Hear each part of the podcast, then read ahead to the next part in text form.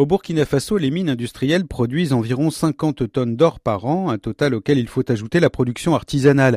Un million et demi d'orpailleurs travaillent dans ce secteur et beaucoup d'entre eux oublient de payer leurs impôts, selon Toussaint Bamouni, directeur exécutif de la Chambre des mines. Une étude en 2017 a démontré que l'artisanal était autour de 10 tonnes par an. Mais en réalité, ce qui est déclaré officiellement à l'État, c'est moins de 400 kilos. Donc vous mesurez la dimension de la fraude pour ce qui concerne les recettes de l'État. Comment faire en sorte que l'or artisanal profite à l'État? Le Burkina Faso a commencé par diviser par trois les taxes, passer de 600 000 francs CFA le kilo d'or à 200 000 afin d'inciter les orpailleurs à vendre aux structures officielles. Au Mali, le problème concerne surtout les relations difficiles entre industriels et artisans. Les conflits de territoire sont nombreux et la Chambre des mines travaille à structurer les orpailleurs avec l'aide de la Banque mondiale. Abdoulaye Pona est président de la Chambre des mines du Mali. Il que les les, artisans soient formés, c'est-à-dire soient groupés en coopérative et formés dans ce sens-là. Nous avons dit qu'il faut absolument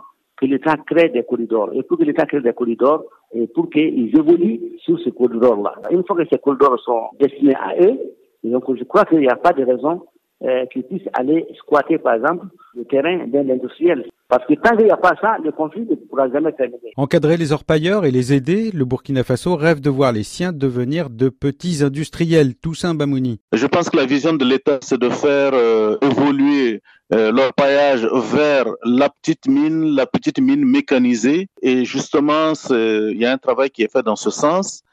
Aujourd'hui, cette activité est encadrée par euh, une agence gouvernementale qui s'appelle l'ANEMAS et qui essaie de mettre en place une politique euh, pour mieux les encadrer et permettre à ce que cette euh, production artisanale profite aux orpailleurs, mais également en minimisant les impacts sur l'environnement. Au Mali comme au Burkina Faso, les autorités commencent à prendre en compte les questions écologiques. L'extraction de l'or utilise des produits comme le mercure et le cyanure qui polluent les sols et les cours d'eau.